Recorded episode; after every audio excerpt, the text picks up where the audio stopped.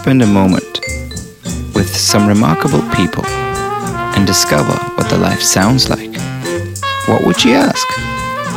Welcome to Are We On Air? An audio encounter.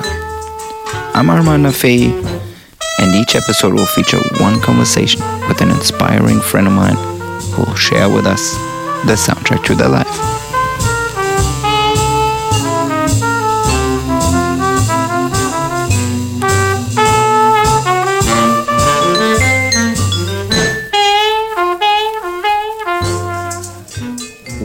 Welcome back to season three of Are We On Air? Well, first of all, I do apologize for our six months delay. It's been a while. I know I've missed you just the way you've missed me, I hope. But here we are. And what a welcome back it is with you know, good things take time, and hence it took me that long. But I'm so excited to share with you our very first guest, none other than someone who's been on my wish list since day one. And it took me a good two years to get to her and through to her and set a time and date. And we managed to meet last October in Paris. And what a fun afternoon slash evening it was, with none other than the legend that is the singer, the actress, the artist, and the muse Amanda Lear. We met at Le Meurice, at the bar at the Le Meurice Hotel in Paris, and it's a beautiful old bar where apparently and according to Amanda, Salvador Dali used to live. So she had a lot of history with that place and what a welcoming it was. I was sitting at the end of the bar, and suddenly the door opens, and Amanda storms in, slightly 10 minutes maybe late, and started already, darling, and started her stories. And I was like, wait, wait, give me a second, let me switch on the mics. And she just went on. And I'm telling you stories for days. I just enjoyed every second of it. It was a lot of fun, and of course, great music. She's a legend. I mean, from being a muse to Salvador Dali lovers with Brian Jones of the Rolling Stones, to the cover of Roxy Music and hang out with Bryan Ferry, to, of course, dating David Bowie and working with David. This woman has literally changed musical and cultural history, a pioneer in her own way on so many different levels. And yeah, I was just happy and pleased that we managed to do this. And I'm very excited to share this with you guys. Well, before we jump right into it, I do want to remind you to follow us on Instagram as we do release some fun little behind the scenes videos and pictures and stories from our little adventures. On that note, let's get to it. Enjoy this episode, and I'll speak to you soon. Well, welcome to Are We On Air, Amanda Lear. Nice to meet you. It's a surprise to see you in Paris. In Paris, yes. Um, you know, when I uh, started, this, these are my questions. When I started this interview series, you were on top of my list. Really? Person Why? I really want to interview. Well, you're too young. No, I've had so many great greats already on the show, and I'm so happy after a year and a half of doing this to finally meet you here in Paris at the Meurice. It has been difficult, you must say, to get things together, you know, because of, of the confinement, because of the COVID, uh, because of my work in the theater. I'm not always around. And most of all, I stopped, I was finished with the music. But uh, suddenly, uh, the record company, I'm with Universal, they, they came back to me and say, no, we must do this time an, a complete different album of what you've done before. And it's true that what I've done before is mostly disco music, as you know. And suddenly this will be my album number 20, my 20th 20th, album. wow. And for the first time, I shall sing very close to the mic with just a couple of instruments, just a guitar and a piano. Uh, in French, which I've never done before. I've always done things in English. And uh, it's completely new. Certainly, it's, it's a new thing. And I discover now that I can sing a completely different type of song, not the usual boom, boom, let's dance, let's dance, you know? It's the Immortel, right? Absolutely. And uh, I really enjoy it. So I, we just finished it during the confinement. And uh, the album is actually coming out next week. Oh, wow. Yeah. Hey. So, so I'm very excited about that. Very exciting. Yes. When I started singing, everybody knows the story. David Bowie uh, fell in love. Are you and- tired of talking about these subjects? Oh yeah, no problem. But I mean, it is true that nobody believed that I could sing. Uh, I was a fashion model. See, when you're a fashion model, the one thing that the people say is "shut up, shut up and smile, shut up and be beautiful, but don't talk." and uh, when I met David Bowie, he said, "But this is ridiculous because the one thing that makes you different from all the other girls is that you have a, a voice, which is interesting. So you should use it." I say, yeah, but I'm a fashion model. Know, I, I pose for photographs and fashion shows. He said, no, no, no, you must sing. And he was the very first person who believed that I could do something singing. So he paid for my singing class. He sent me to, to a woman in London called Florence Norberg. She was very tough. She made me go, ah, ah, ah, and learn to breathe and everything. And he, he, he made me take dancing classes and he put me under contract with his manager, MainMan. And we did the recording together for NBC, the Midnight Special. And uh, obviously, he was going to launch me as a, as a singing artist. And I followed him for, for two years. We went to New York, and the Sherry Netherlands, and um, nothing was happening. And so I said to his manager, All right, when is my record coming out? and he said, No, no, you must understand, we are now very busy with David Bowie's tour, the new tour, the new album, Young American. It's all very uh, busy. So you, you just sit and we, we pay you rent anyway. So they were paying my rent. I said, Yeah, that's all right. You're paying my rent, my, my fare, but I, I, I want to know when my record is coming out.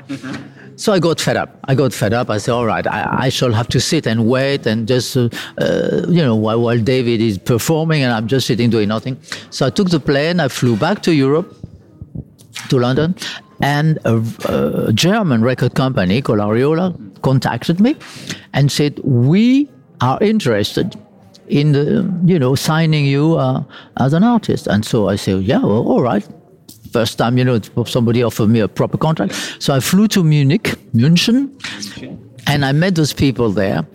And I understood that their idea was to carry on with a disco wave because we are 19. Yeah, we are 1978. Saturday Night Fever, the Bee Gees, uh, Travolta, blah, blah, blah. So they say, we're going to do a, a disco Marlene Dietrich because that's very German. The German always loved this blonde with a husky voice, uh, smoking cigarettes in a cabaret, you know, and it's Lily Marlene and Zara Leander, Hildegard de. They, they love that type of singer. So they wanted to do that, but disco. And I said, well, okay, well, why not? You know, they offered me a seven years contract. They, my God, seven years, wow. I know, they, they don't do that anymore, you know, but in those days, it was a seven years contract. Oh, you were okay for seven years, the, the rent is paid, wow. So I signed and went to the recording studio. And when I arrived in the recording studio, Union Studio in Munich, my producer said, all right, let's sing. And I started singing, ah. He said, hey, hey, hey, what's his voice? I said, well, that, that's how my, my singing teacher taught me to sing. Ah, no, no, no. He said, much lower. No, no, no. This is too high. We don't want that type of voice. I said, all right, go ahead. So I said, ah, no, no, no, much lower. Ah, no, much. I said, I'm sorry, I cannot go any lower. So, so they, they made me smoke so many cigarettes. You have an idea. I, I, it's true. I had to smoke all those cigarettes and drink whiskey, and and it was like four o'clock in the morning, and I was like, my voice was disgusting. I sounded like in a horror movie, you know, like Vincent Price in a horror movie.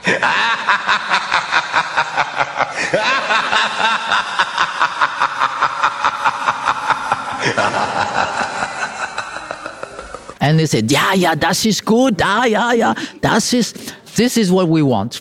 I said, well, that's strange. So anyway, we made this first recording, follow me, just follow me. And uh, it was very peculiar and it became a success. I, I didn't believe, I thought, no, this is crap, you know. But it became a big success and people say, hey, who's this blonde singer with a strange husky voice? Uh, and uh, I was launched, that's it. I'm getting on, I'm moving on. From now, address unknown. I should be difficult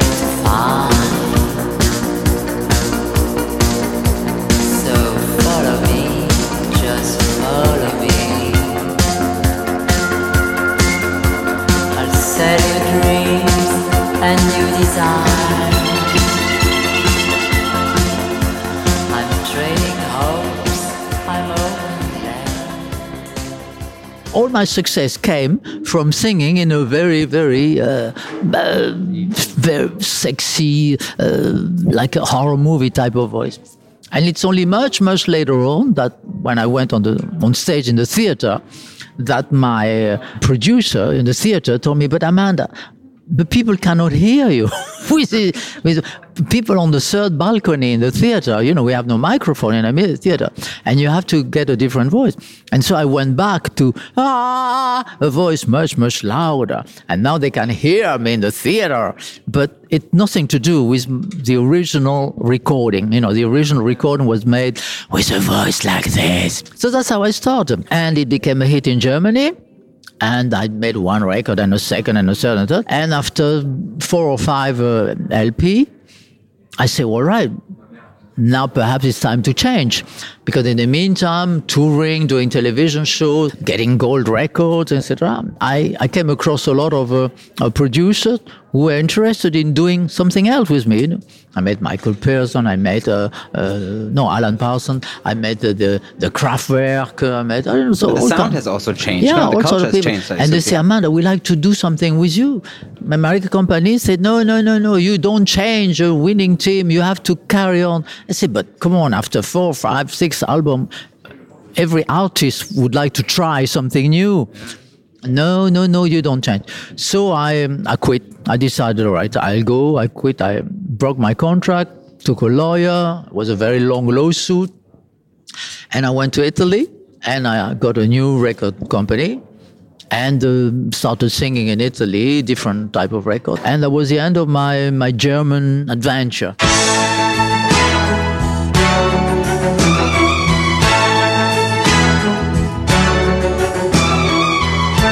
Io amo un uomo nella mia vita,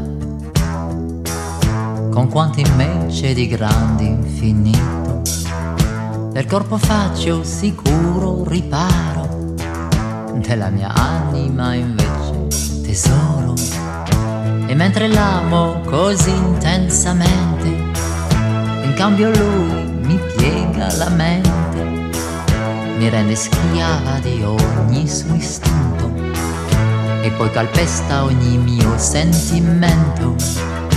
E dire che io vorrei volare e avere cieli dai mille voli liberi. Essere donna Still, you know, I'm, I'm very grateful because, because of them, I, uh, they were very efficient. You know, German are very efficient. They, my record was distributed all over the world, in, in South America, in Japan, in Russia, everywhere, and that was that was very good. It's different nowadays. See, nowadays because of Spotify, because of, of, of what people don't buy records anymore. It's finished. You don't get a gold record for one million sale. I mean, if you sell one million record, my God. But I, uh, I still, I managed to sell about, I don't know, 26, 27 million record, which was amazing for a girl who obviously was not a born singer. And I was very grateful. And uh, now uh, I see that after all these years, I'm still there. I'm still there. I'm still there, and people are still asking me uh, uh, to talk about music, and they fly specially from Cologne to interview me, and it's very exciting. Yes. You can hold this. You can have your coffee. Ooh. Please, uh, I have my vino right now, so maybe after.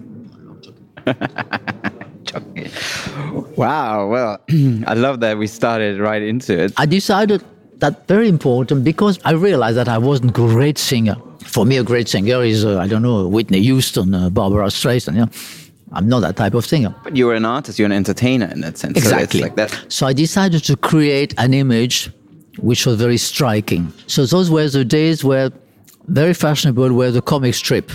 You know, the Marvel comics with all those superwoman flying uh, in boots and, and hair. And I decided I'm going to look like that. So I created this image of a very wild looking woman, you know, very sexy. And I realized that obviously my image, my look was much more important that, than what, that, what, what I was singing. What, what I was saying was not sensational. And so uh, I created this image and, and it worked almost. But um, I became prisoner of this uh, Amanda Lear look, you know. Uh, I said, look, this is just an image. It's not me, you know. Nothing to do with the real How me. do, how do you change that? Like, how do you get out of that image that basically an industry has built, or you part of it as well? Like, Well, it's like being an actress, you know. I was acting. I was acting that that uh, that great seducer, uh, sexy woman, which I'm not in real life, you know. But oh, please, No, are we really. fishing for compliments? No, I was. Uh, I wanted to have a nice, quiet life in the south of France with my cats and my olive trees. Don't we all? but uh, it worked, and so I was um, very grateful. But I kept being frustrated because they they were not offering me what I really wanted to sing. I wanted to sing some some heartbreaking songs, some romantic songs, some well, on that note, how would you describe yourself, or how would you like to be perce- perceived as with three songs? Three songs that define who you are. I'm a songwriter, and I wrote all all that crap. it's true. It doesn't have to be just your music; it could be also an- somebody I else that I wrote. inspired you. Uh, for me, the interesting thing is was to tell a story. So I wrote uh, "Follow Me," uh, uh, "Never Trust a Pretty Face." Never trust a pretty face. You might regret it. Never trust a pretty face. It's so inviting. Never trust a pretty face. You could regret it. I've lived and loved, and I've been hurt. I could explain. I wrote them all, but I'm not a musician. But I was happy writing the lyrics, and I realized, unfortunately, that that type of music is not the type of music people listen. They just dance to it. You hear that music in, in the lift, uh, in the airport, uh, in discotheque, you dance, but you don't actually listen to the lyrics. The lyrics are totally unimportant, which is why you have some silly lyrics like "Daddy cool, Daddy cool." You know, it doesn't mean anything. Daddy, daddy cool. Daddy, daddy Or Donna Summer going, "Oh."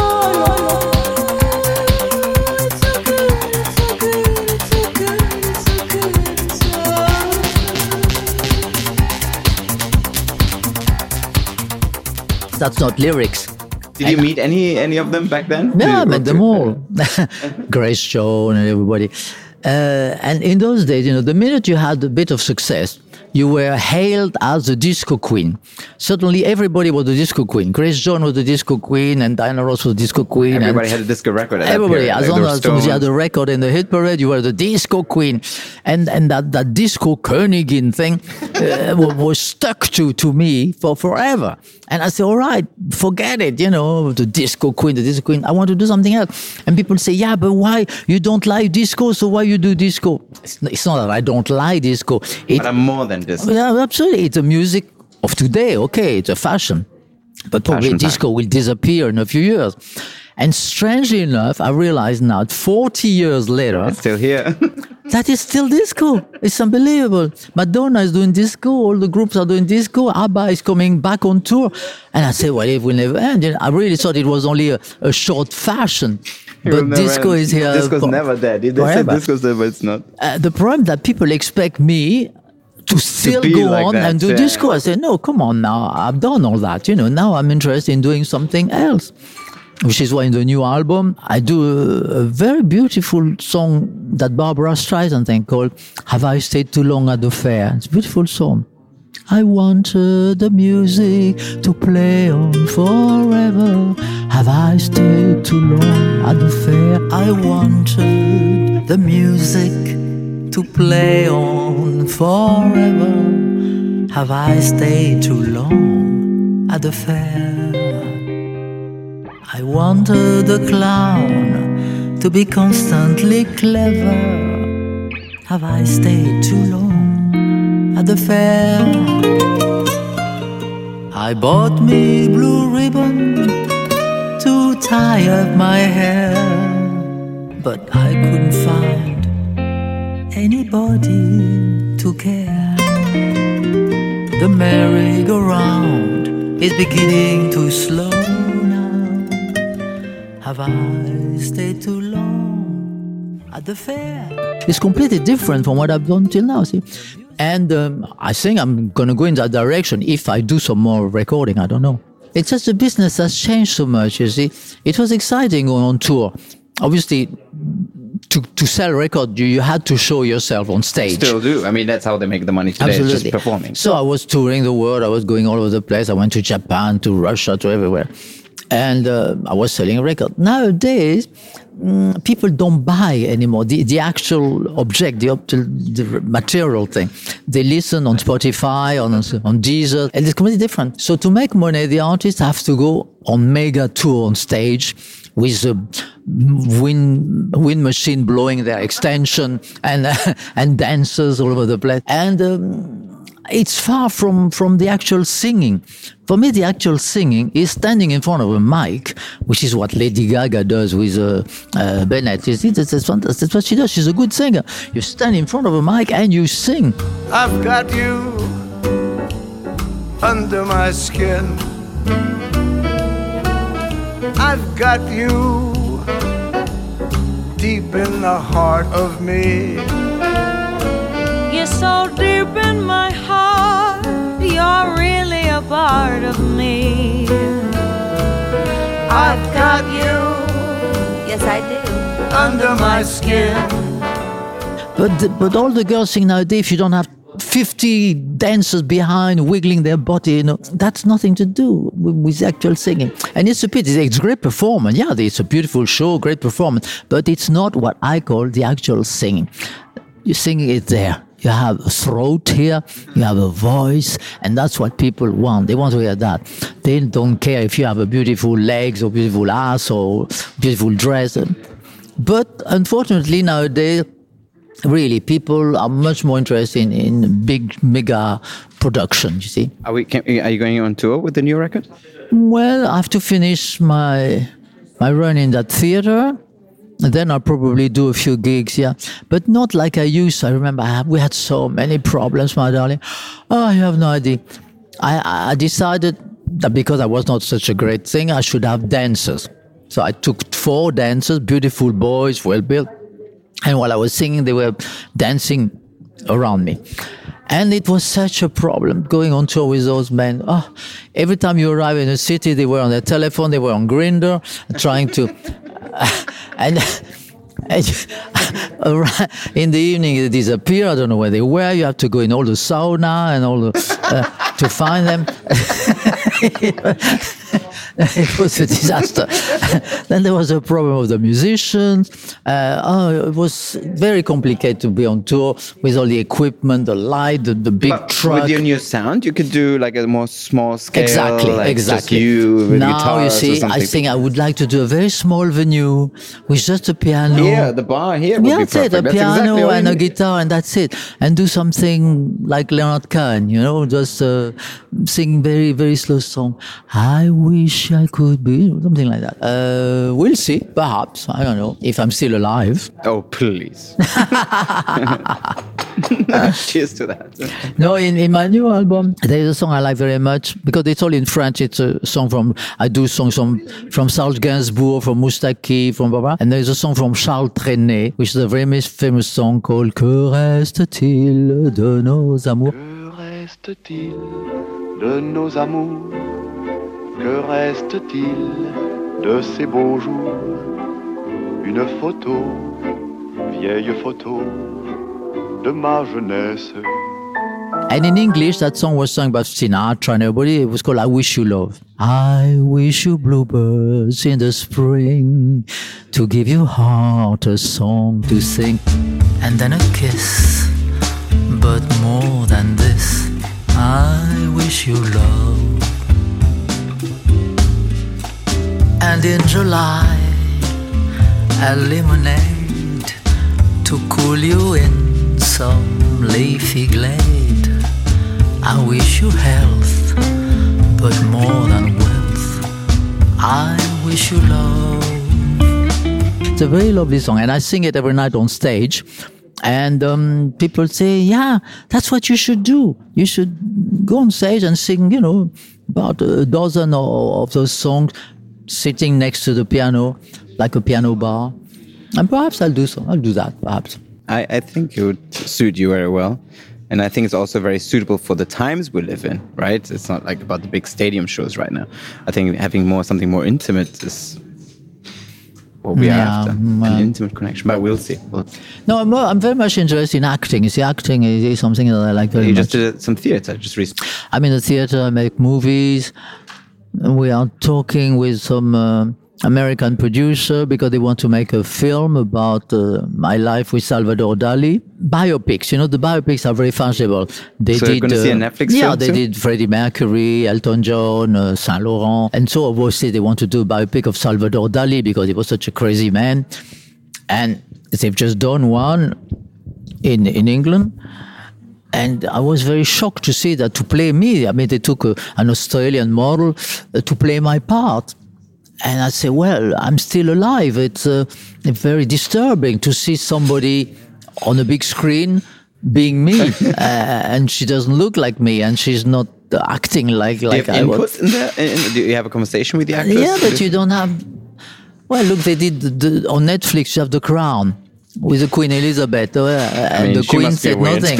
and the same, same with the Pope. Uh, same with uh, uh, yeah, they do those, those series where you have uh, some public figures who are still alive, and uh, it's all romanticized, and and you, you you can't say nothing because you are a public figure, and they can do what they want. So that's a bit uh, yeah, it's a bit perturbing. Touching on, on Dali and we being here in his in his bar. But Dali is so interesting see, because his life was completely crazy. What was it like being with him? Like, like Oh, it was wonderful. When I, when I first met him, you see, I was um, I was living in the other part, the Latin Quarter of Paris, and I was going to art school because I wanted to be a painter, and I love painting, so I was going to school, learning how to, and because I needed money and I was very skinny, I was also work, working as a fashion model. And I was doing the show, the fashion week, the défilé. And uh, one evening after mm, the show uh, with Paco Rabanne, I was all made up. Uh, uh, he took me to a restaurant there, and Salvador Dali was sitting, surrounded by uh, uh, his, his fan, his coach, you know, parasites, all the people around. Oh, Dali, you're wonderful. Oh, Dali, you're marvelous. And I thought, that man looked ridiculous. I said. So anyway, Dali said, oh, who's that girl? Who's that girl? I want to meet her. So they introduced me to him and Dali said, "Oh wow, uh, you you have the most beautiful skull I have ever seen. Skull, skull." He said, "Yeah, because your face, you see, look. Because I was very skinny, obviously, but I mean, he said your face looked like a like a death uh, skull, you know." And I was shocked. I said, "But this, this man is horrible." And uh, he said, "What what do you do?" I was a bit embarrassed to say I was just a fashion model. So to give me some airs, I said, well, I, I'm actually I'm art school. I'm a painter, you see, like you. Uh, we are practically colleagues. And uh, he was completely, uh, he was ve- very nasty. He said, colleague, what do you mean? Woman cannot, woman cannot paint? I said, oh, come on. I mean, at our school, there's been a lot of women painter. He said, no, painting is for men. Painting is only, I mean, Michel-Ange, Leonardo da Vinci, uh, uh, Degas, uh, Gauguin, Van Gogh. You don't have woman painter. I said, now the man is crazy. And what about Mary Cassatt and Frida Kahlo and uh, uh, so many women? And he said, no, no, you see, women cannot paint. They only paint flowers, you know, wishy-washy stuff, you know. I- It's not the real painting. So I thought, I hate that man. I really hate that man. I think he's horrible. I'll never see him again. he's offending me. And he said, anyway, my darling, if I see you again, don't ever show me your painting. If you want, if you want, otherwise we won't be friends. I said, well, shit. So anyway, the next day he telephoned me and he said, I invite you to lunch. I said, ah, here we go again. But anyway, so I went to lunch and suddenly it was a different man. I had seen him surrounded by people and he was, he was putting yeah. on a show, he was yeah. putting on an act, you know, I'm Dali, the great Dali. Suddenly I was all alone with him and he was so nice. You have no idea. How are you, my dear? Would you like some more cake? Are you all right? And he was really wonderful, full of humor and cultivated and intelligent and brilliant, and it was wonderful. So, the I said- public image you see of him Yeah. is kind of an actor. is playing I realized we have there Dr. Jekyll and Mr. Hyde. really, completely. Wow. Okay. Schizophrenia. Two different personality. The, the, the public personality was really not nice. The private personality, the private person, was a wonderful man, really adorable. And that was a start. We, we started like, you know, like this. We became very good friends, and uh, I stayed with him 16 years, 15, 16 years. I followed him to New York, met Andy Warhol and everybody. I followed him to Spain. I had my room there in, in his house. And uh, he taught me, he taught me a lot of, obviously about art and about painting, but he also taught me a lot about how to behave uh, with the media, how to make publicity, how to make the buzz, how to become interesting for the press, because he was a showman. He was really a showman. He was always on show. Could you give us a, a Not in private, in private, no. But as soon as there was a photographer or a television camera, he was on show. It was like what, I don't what know. would he tell you, or would he teach you in particular? Like I don't know. It was like- uh, it was uh, like Elvis Presley. I mean, he was he was always putting on putting on a show, you know. And I, I was watching him. And I was in those days. I wasn't speaking. I was just very shy. I was sitting in a corner, and I kept watching him and learning. Oh my God, he's really clever. Huh? Uh, you would ask him a question. He didn't want to answer the question, so he was turning around. He had a way to to to, to go and, and say exactly what he wanted to say and not what the interviewer wanted him to say. No, he was very clever. I hope you're not doing that with me right now. no, but I, I've learned quite a few things from him.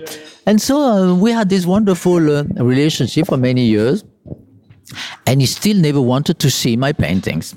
And every day I was with him in the South Pen in his house. And every day he was painting, big painting. And I was with him alone. We were both alone in, in, in his uh, uh, atelier.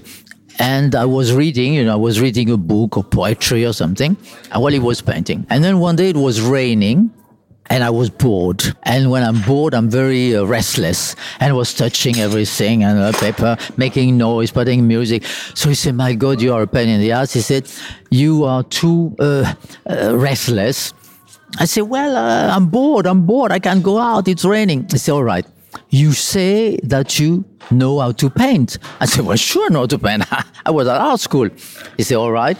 Here is a canvas. So he gave me a small canvas. like that. Here is a canvas. Here are my brushes. Here are my paint. Go ahead, paint. Oh, I said, Wow. mm, Pressure's on. a challenge. so I sat in a corner, didn't say a word. I took my canvas and I started painting a face, you know, of an angel and silence for half an hour, quarter an hour, no, not a word. And then he was very curious, obviously. So he came behind me to see what I was painting and he said, stop. I said, but it's not finished. He said, no, stop. You must never finish a painting because if you finish a painting, people will see that it's really very bad. If you don't finish it, people will say, ah, what a pity she didn't finish it because it was really a good start. It could have been a masterpiece. so, Wow. so the idea is never finish something, I think. The same with a movie. You have some movies which are unfinished. Orson Welles, a great masterpiece. Ah, what a pity. He couldn't finish it. Genius. so that was his technique. So okay, I, I stopped, and he looked at my painting and he said, "Well, mm, uh, you know, it's not so bad for a woman." That was a big compliment. for a woman, it's not so bad.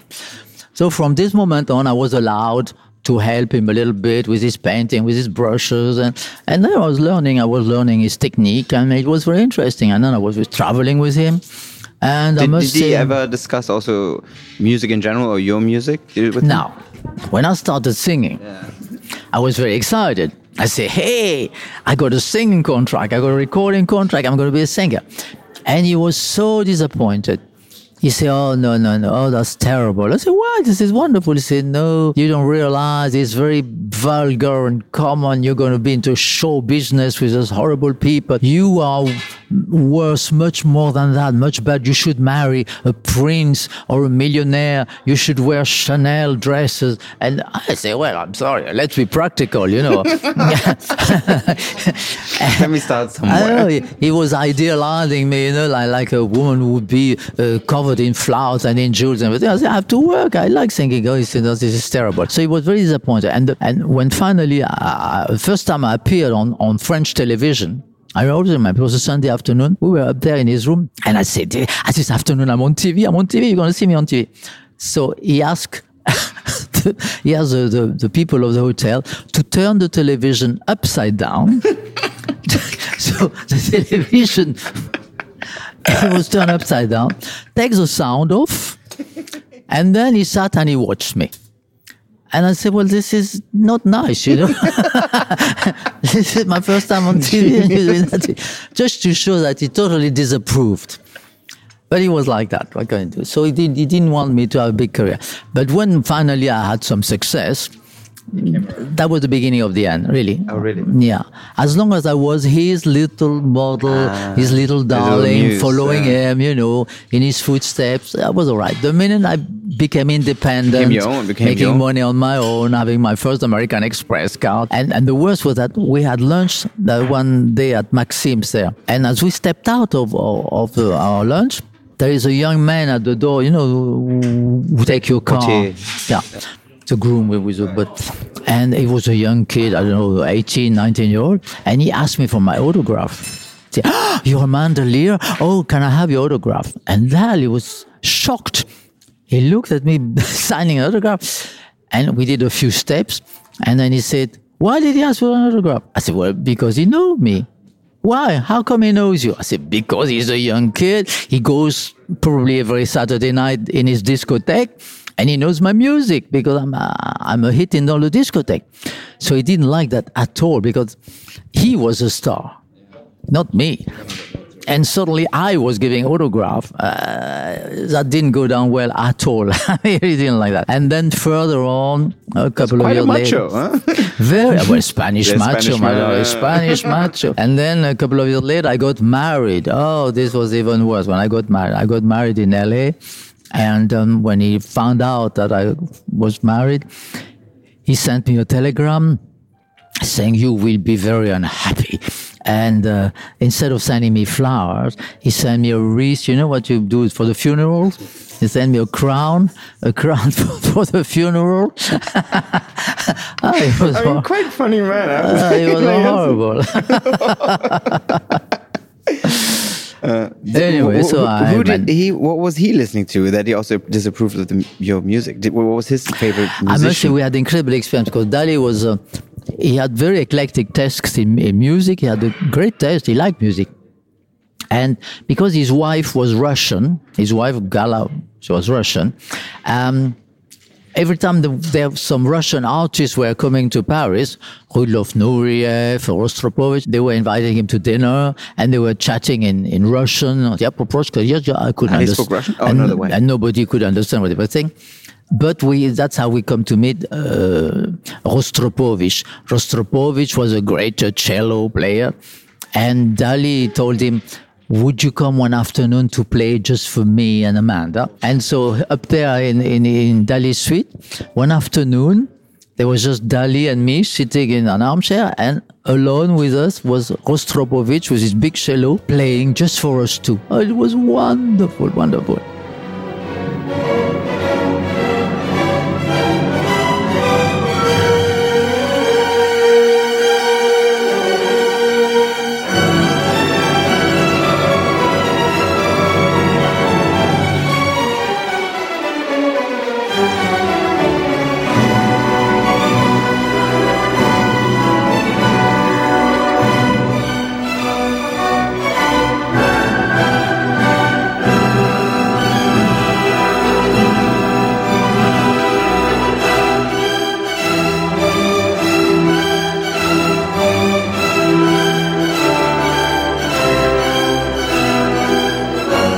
And sometimes he would take me to the opera. He liked very much the opera because earlier on he had done the, the sets and the costume for uh, Wagner, Tristan.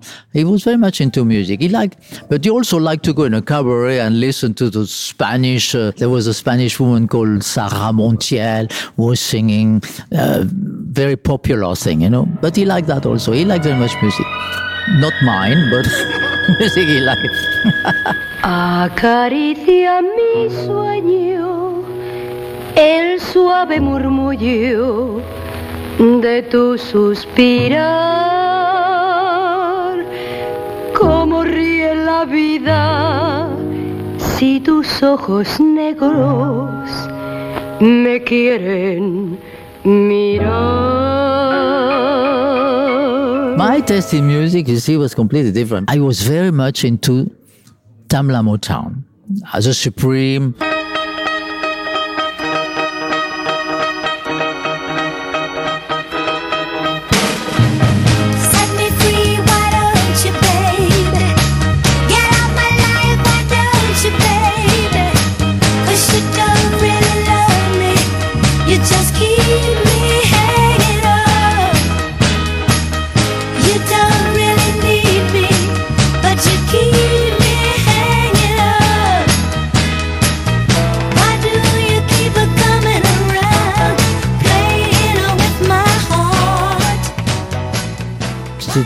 Tina Turner, When I was a little girl, I had a rag doll, only doll I've ever owned.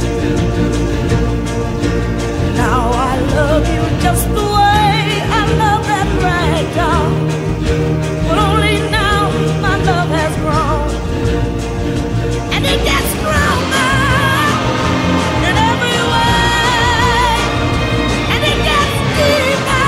deeper. Otis Redding, Okay, baby. These arms of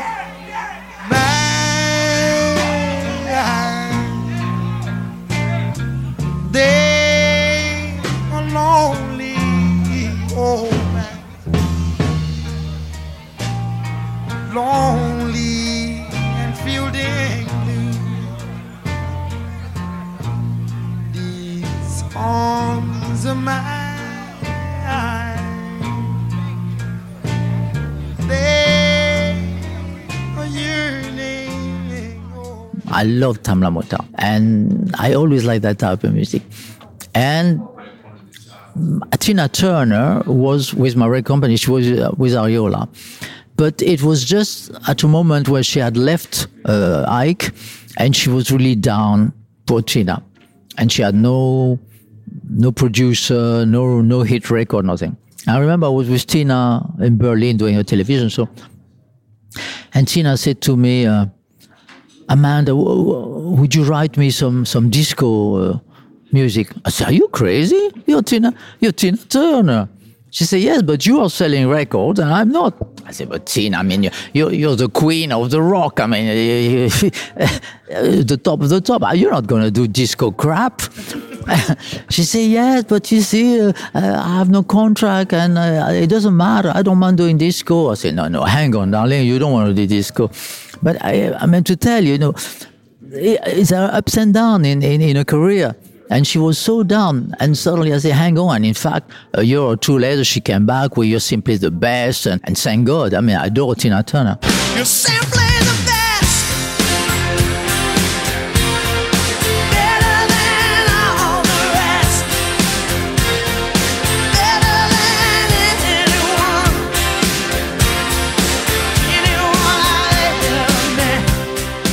But uh, she was ready to, to, to do disco, uh, just to go back. And, uh, I find that very sad. Uh, it's not good to follow the fashion.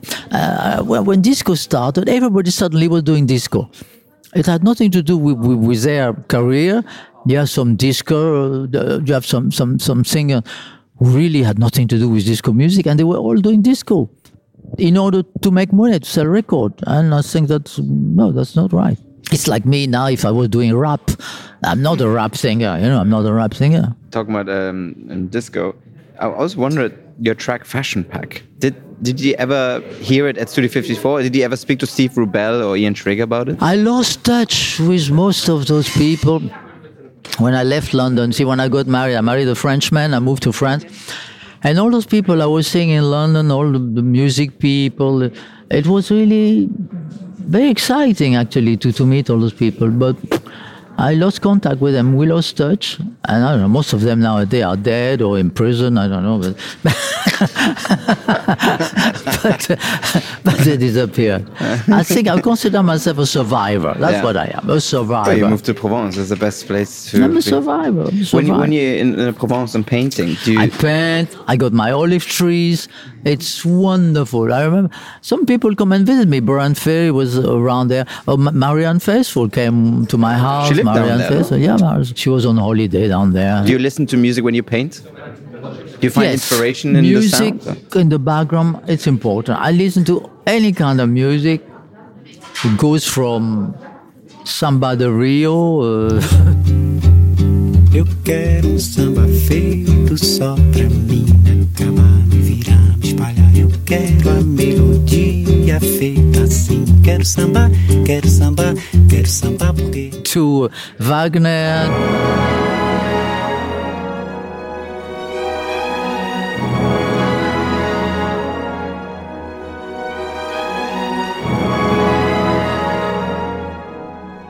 To uh, Pet Shop Boys.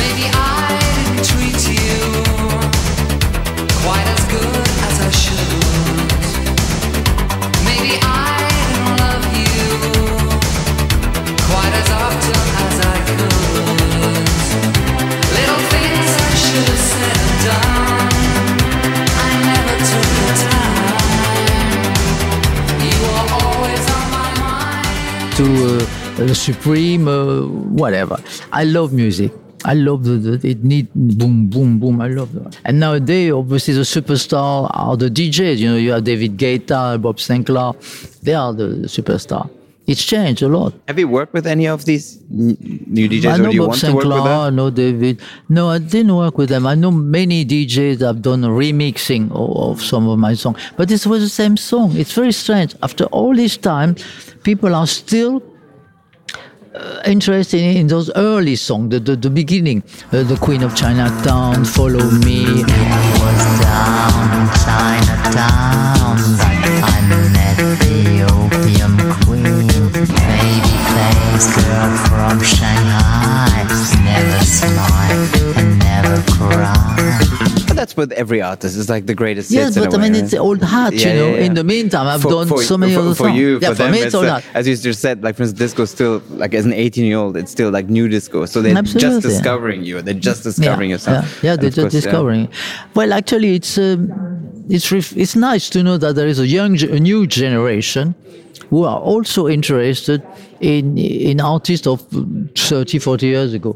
I mean, it, it could be that they say, "Oh, this is old stuff." I mean, they they all play. No, they are interested to see what they've what's been done in music. eh? And I think that's good. That's good. I remember there's a lot of young kids who who discover my music in a discotheque or something, and they write me on Instagram and they say, "Wow, I didn't realize it was you was singing." Blah blah. blah. So it's important also to, to do that. It's the same with dubbing the voice of, of the Walt Disney thing. I did Edna Mode. You know, did you see um, the Indestructible? The, uh-huh. the Pixar Yeah. cartoon, and I, I I did the voice of Edna Mode, the little uh-huh. woman uh-huh. fashion lady. And suddenly you have a whole generation of kids.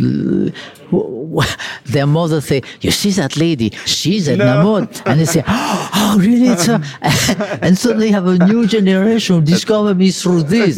so it's always important to establish a contact uh, with with with those kids. I think it's really important because they are the future. Milano, tesoro, Milano. Supermodel. Ha! Chissà poi perché super. Spilungone anoressiche, viziate, stupide con le labbra canotto, che pensano soltanto a se stesse. Ah!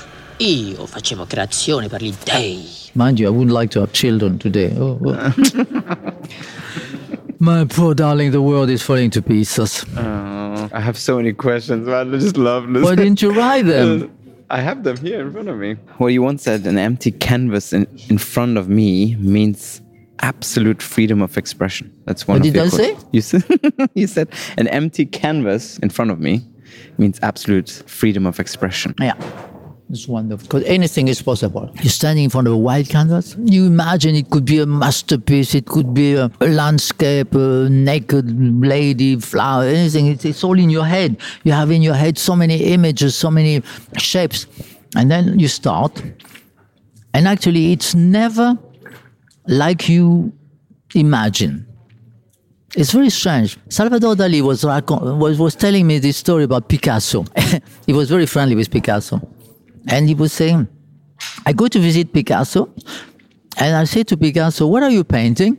And Picasso say, Well, you see, it starts um as a portrait of my wife, but I think, um no, I think it will be a goat.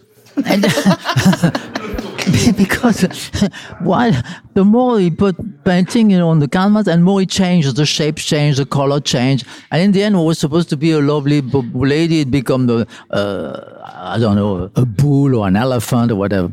And it's the same with me.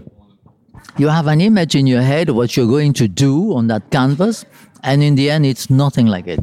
But it's very exciting. It's a very exciting there is even there even the thought that a painting is never finished actually sometimes i look at one of my paintings from years ago and i say oh no no that's wrong. Oh no i should have done that. And i start working on the painting again and again and again. And uh, actually you always want to to better it to to make it better. Uh, it's a very strange process actually the, the painting. It's not the same thing with writing. You write a book once it's written it's printed that's it gone. You cannot change it but the painting is different. You can always come back on the painting and change the color and, and all this shape, which is why in so many painting, actually, when they do X-rays, you know, they put, they realize that under the, the actual paint, there is some more painting completely different. It's a very exciting process. To me, painting is a therapy.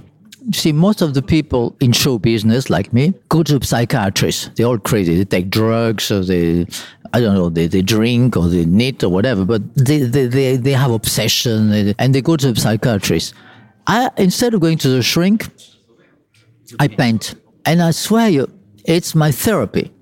Because I paint, I feel much more balanced and quiet and happy. Like everybody else, I got frustration and anger and disappointment, but painting helped me a lot. Otherwise, like everybody else, I would have to take drugs and, you know.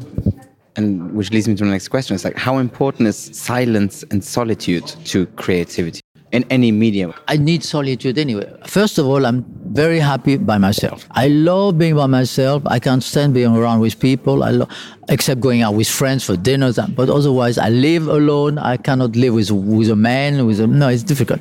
I love being alone, and it's only when I'm by myself that I can concentrate enough on writing a song or painting or thing. I need to be alone. Otherwise, mm, well, I, my mind, I'm very curious and I, I get easily distracted. I start looking there and there and talking to somebody. Uh, no, it's, it's impossible. I want to be alone. I love being alone. Now, It's true. Most of my friends, you know, I, I got my girlfriends in London. Every time I see them, I say, Oh, my darling, we are so lonely at our age. Well, first of all, you stop at our age. That is one word I don't want to hear at our age. I don't know this beginning with, oh, at our age. No. And then we are so lonely. Know, how come you're lonely? Well, you know, my husband left me for, for a younger. Good. Thank God. You got rid of him. Thanks. You know, he left you. Now you got you got a pension, you got money, you can go on cruise or go to Miami, whatever. I think it's a blessing. But they don't see it as a blessing to be alone and be able to decide for yourself what you're going to wear, what you're going to eat, where you're going to go. It's wonderful. You can do exactly what you want when you're alone. When you're not alone, you have to say, what shall we do? What do we eat? Where are we going on holiday? How do you feel? It's, uh, no, I don't like it. Well, before you um, now alone, there were three men or characters, and I'd like to kind of put a little soundtrack to them. Like if you could define three records or three songs to them. One is Bowie, obviously. One is Bryan Ferry, and one is Brian Jones. What song would you choose for each of these? what of was the first one? Bowie. When I met Bowie, obviously it was in the Ziggy Stardust period, you know, Is There Life on Mars and so on, Captain Todd. But um, uh, one song which I like very much from Bowie was Sorrow. This is a song he sang for me uh, when we did that song. With your long blonde hair and your eyes are blue. Uh, I thought that song was very lovely and a bit sad. And that's one of my favorite songs from Bowie. Too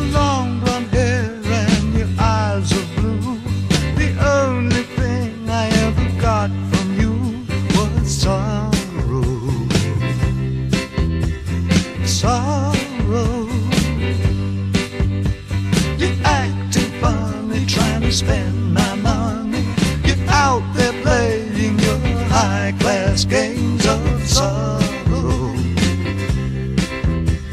Sorrow. You never do what you know you ought to. Something tells me you're the devil's daughter. Sorrow.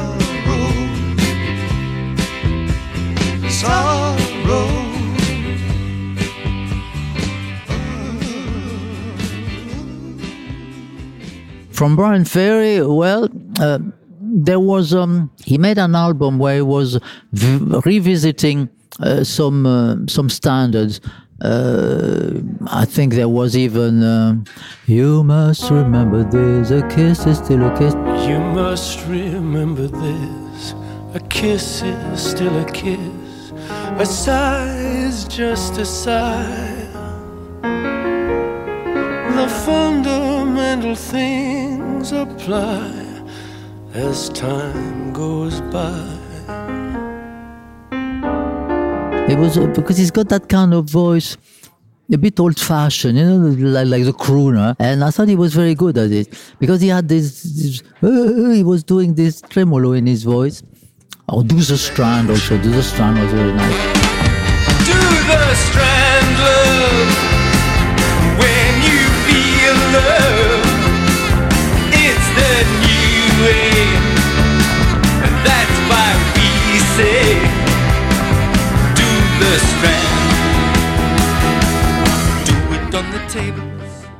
And Brian Jones. Well, when I met Brian, he was very he was really a boy of problem. He was full of problems with the drugs with the girlfriends with the, with a group. Uh, they wanted to get rid of him. And it was uh, it was very difficult in a difficult period. And um, they wrote this song called miss amanda jones which everybody thought was because of me. And it's not, I, well, if you listen to the lyrics of Miss Amanda Jones, it's not very nice. Down and down she go, little Miss Amanda Jones, she go round and round.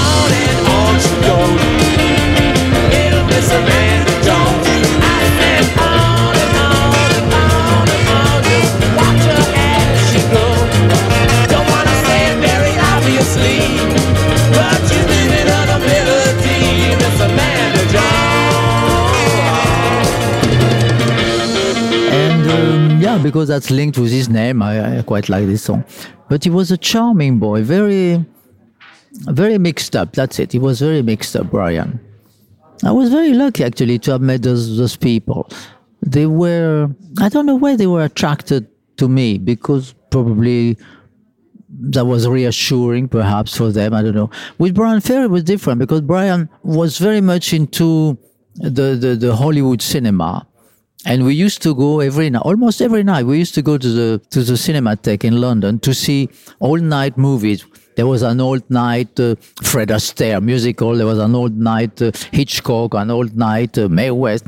And um, when I went to his house, I was. um astonished because he had a big white piano, and on the piano he had a framed photograph of Kim Novak, and obviously that, that his ideal woman was Kim Novak in Hitchcock, you know, blonde, uh, mysterious. Where are you going? Oh, I don't know. Shopping? No. Well, if, anywhere in particular? No, I just thought that I'd wander. Oh, that's what I was going to do. Oh, that's right. I forgot. It's your occupation, isn't it? Yeah, well, don't you think it's kind of a waste for the two of us to... To wander separately. Uh-huh. Only one is a wanderer. The two together are always going somewhere. And uh, I realized it's just that type of woman which attracted him. Uh, so when we did that cover of Roxy Music, he wanted me, in fact, to be a, a Hitchcock woman, which is why I was all dressed in black with very high heels and a black. Uh, Have it with me. Yeah, a black leopard on, on a leash. Um, it was difficult to do that photograph because uh, that that animal looked very fierce to me. Wait, the, the panther was real? Yeah, the panther was real. Oh my god. And she gave me a, a strange look. And I thought that animal doesn't like me. They said, no, no, it's all right. She's strange. They said, well, she's strange, but I, I don't like the look of her. So will you please give her some Valium? and so, so they gave her, they gave the panther a shot or something. And, and she fell asleep. She was oh, like, she couldn't stand on her feet anymore because she was so stoned. And she was like that. And I had to pull on her leash to make her stand. And it was very funny. They paid me very little money for that photograph. And they used it. My God, they used it I was on about to say, do you have royalties for Oh, this? Um, my- no, royalty. They use it on Brian. poster, on billboards, on T-shirts, on. Oh my dear, they made and became it became cult. I didn't realize then that this this photograph because it was new. You see, everybody was putting a nice picture of them, you know, with good lighting. And that, that was different. That, that was the idea was An Bryan Ferry approach. because Bryan Ferry was really an artist and he had that artistic uh, thing uh, of, of doing a sort of Hitchcock movie. And it's because of that photograph, in fact, that everything started. Because David Bowie saw that photograph and said, I'm in love with that girl. No, you're in love with that photograph. Image, yeah. So he was in love with the photograph, not with me. and so he wanted to meet me to see if I was like the photograph. And that's how we met. do, you, do you have a favorite uh, track from that record? Do you remember? From what? Uh, the Roxy Music? Mm, No, I don't think so. No. I-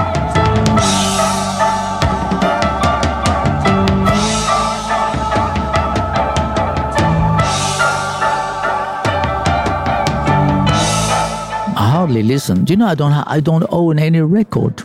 I don't Are you streaming? anything. You're streaming everything? I don't have. I love to have all those, you know, big LP they used to have.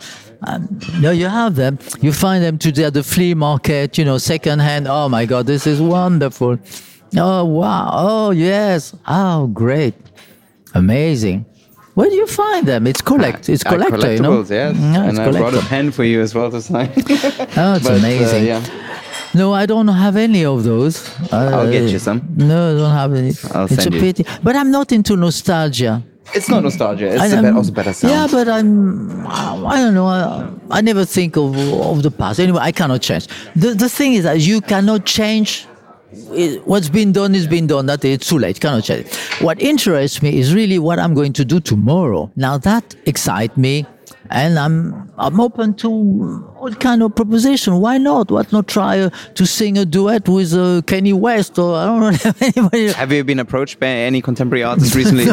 no, you not need to really. But, But, you uh, just have recently. I, I- mean, just talking about social media, uh, presence is coming back, and I see how uh, your presence is growing, and you, and then people are appreciating it and embracing it, and they're excited about it.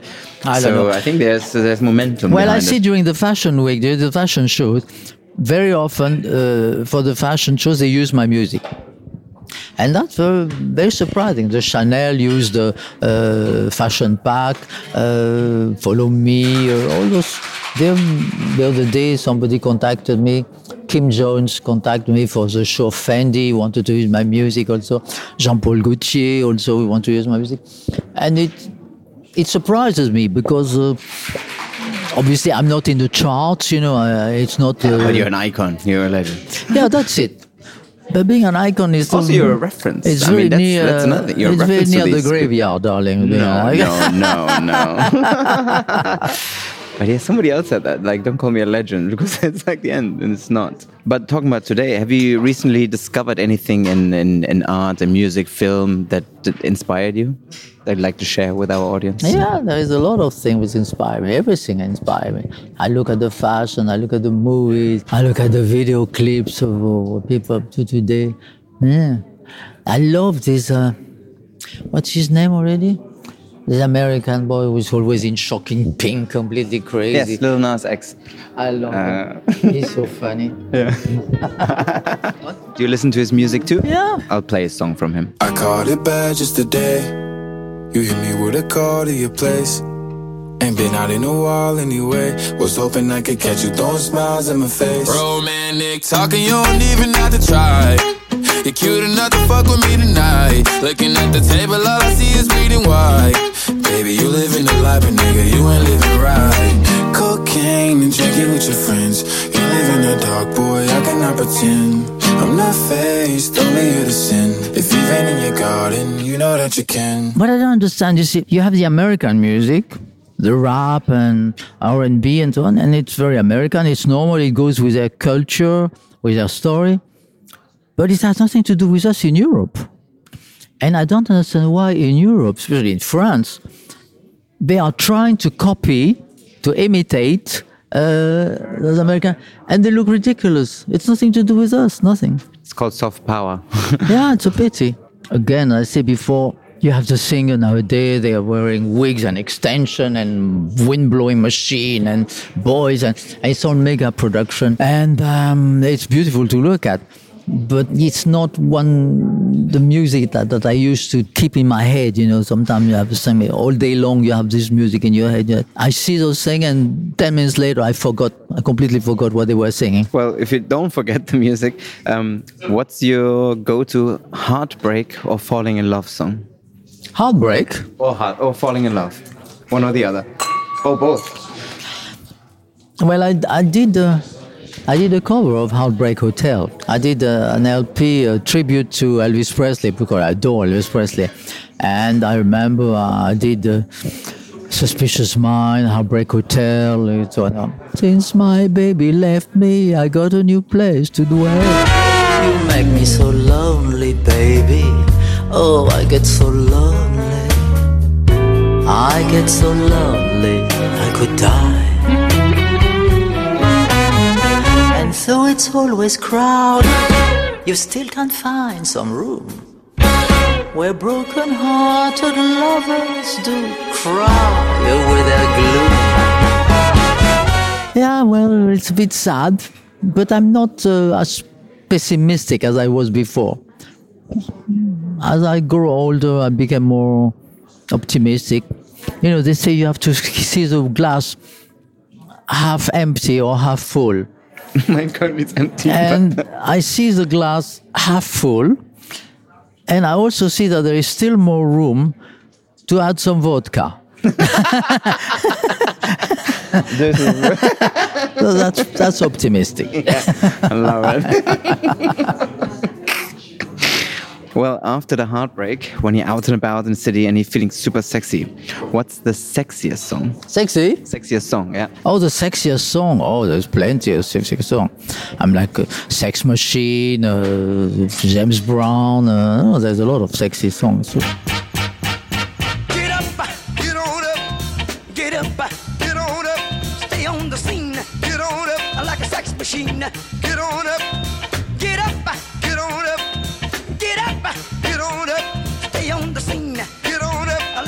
Machine. It's very important, I think, uh, music in sex. It uh, keeps the rhythm and no, it's very important. What is sexy to you? What is sexy is what you don't see, first of all. The big mistake that most of those girls do when they get on stage is that they show us everything. And no mysteria. That is wrong. You don't want to show everything. You want to show a bit and let them guess what's underneath there. Oh, I can't see. Uh, you know, here come the see-through, the uh, shadow thing. I don't see it properly. That's what's exciting. But imagine in, the blazing sun at, at noon, you are standing totally naked. There's no mystery. You know, what's sexy is the discovery. I wonder what she's, what kind of underwear she's wearing. I wonder if she got, you know, it, it is which excites the, the, the mind. And most of those girls don't understand that. I keep saying, don't show everything. If you have good tits, show a good décolleté, but not the leg. If you have great legs, show the leg, but then don't show the top. But show only one thing at a time. Don't show everything. The legs, the tit, the ass, the, too, too much. You, you don't know where to look. There's too much. That's a mistake they all make. Ah, interesting point. Never thought of that. It's the same with men. Oh, men, my dear men, have uh, they understand everything now. Uh, they didn't used to be like that, but suddenly I think men are flattered to become sex object. It was insulting before for a man to be considered as a sex object, you know, a toy. Nowadays, they love being a toy boy. They, they, they, they ask to be a toy boy. They dress to be a toy boy, you know, tight trousers and, and the vest, very sexy, and no hair. And uh, they they really are pampered. And like they are offered. Is that a good or bad thing? No, it's, it's good. It's good. It just shows that finally the, the male realized that he's got that part of him, that part of femininity, which he always had. But for many years, suddenly, man was not supposed to cry. Men were not supposed to uh, to to have any uh, feminine emotions, and that's wrong. I think for me, what attracts me in a man is is exactly the the opposite. Is when I see a man cry, when I see a man sensitive. But that's why I'm always attracted to gay boy. I love the gays because they, they have that sensibility that big macho men don't have. See, Dali was very funny for this. Dali was wearing makeup and he was all dressed up with pearls and mm, necklaces and everything. He was very vain. So he had this crazy mustache, Dali. And uh, as he was getting old, obviously the mustache was becoming gray, white. And I say, well, diet, you know, you just have to put it. Oh, no, no, I couldn't diet. It's a chemical product. No. So uh, he was putting a, a kind of wax on his mustache to, to- so the wax, the, the mustache would stand straight and the wax was becoming hard. And then he was uh, borrowing my, my eyebrow pencil. I had, I had a, for my eye makeup, I had a black pencil and he was with my black. Painting on it. He was painting his mustache with my black painting. And in the evening, when he was saying good night to me, he was not kissing me on the mouth. He was always kissing me on the forehead. He was going, good night, my darling, and spur, and he was kissing me and had his mustache printed there in black. The third eye. I had a big black mustache stuck on my forehead. Well, Amanda, to wrap up our little chat, well, it's great. um, if your life would be a movie, what it song would be a play? great it movie. Will, be- I hope. it is going to but be. a I want, but I want uh, to be able to choose uh, who's going to play me, obviously, and that's difficult. What song would play in the end credits? Uh, probably the Sphinx. It's one of my favorite songs that I wrote in my second album, I think. Never Trust a Pretty Face. And it's a song that, that I wrote. Don't know why I wrote this song. I wish I could be like the king who said to his people, my friend, this is now the end. If we lose this battle, we shall live forever. People of the sun will remember this day and give us immortality. Long after I'm gone, long after the sun.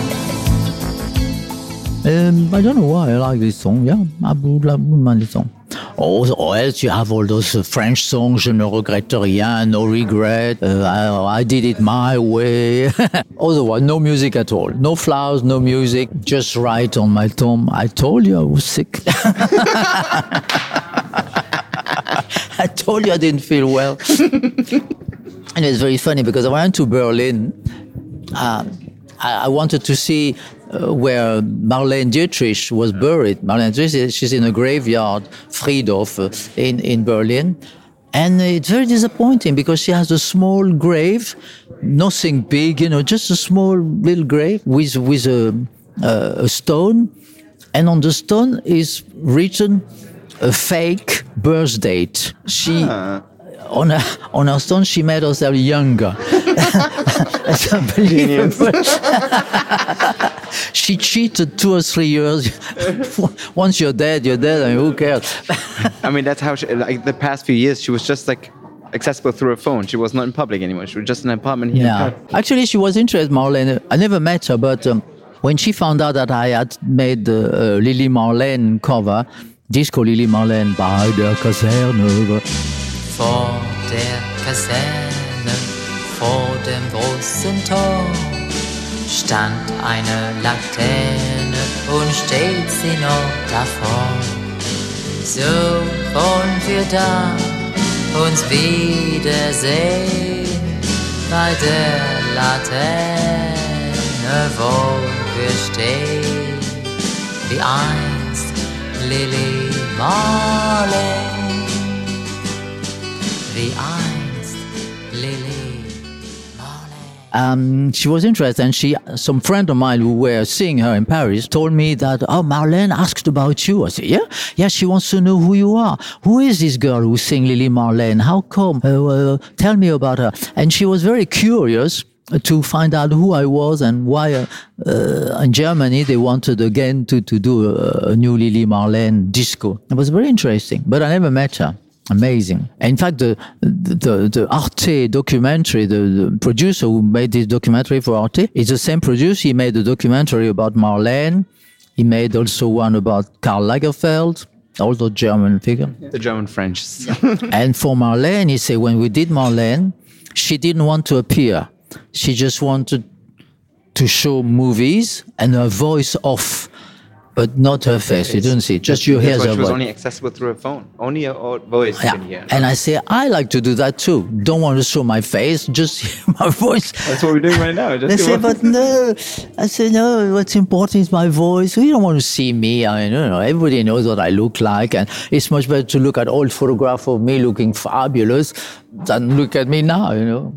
No, I'm not, I'm not interested in showing myself much longer. I wouldn't mind becoming the Greta Garbo of uh, uh, the Provence and be there. You'll never see me anymore. Be there alone with my pussycats and my dogs and my cats and my olive tree. No, honestly, uh, I, very strange, you know. I am not an ambitious girl. I am not ambitious. I realized after all these years, I have no ambition whatsoever. I was pushed always, oh, you must do this, David Bowie, oh, you must sing.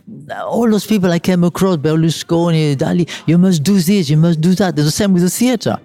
A producer called me uh, 15 years ago and said, I'll play for you. I said, but I'm not an actress. Yeah, you, you must do it. And, they push me to do things, and, and it works, thank God, you know, it's a success. But I mean, by myself, I wouldn't go and ask. That's it. I, I don't go and ask, oh, please make me work, please can I? No, I don't care. If you don't want me, don't call me. That's it. I believe very much in destiny. I believe very much in coincidence, uh, encounters, uh, uh, by chance meeting. That's, that's, that's how uh, it rules my life.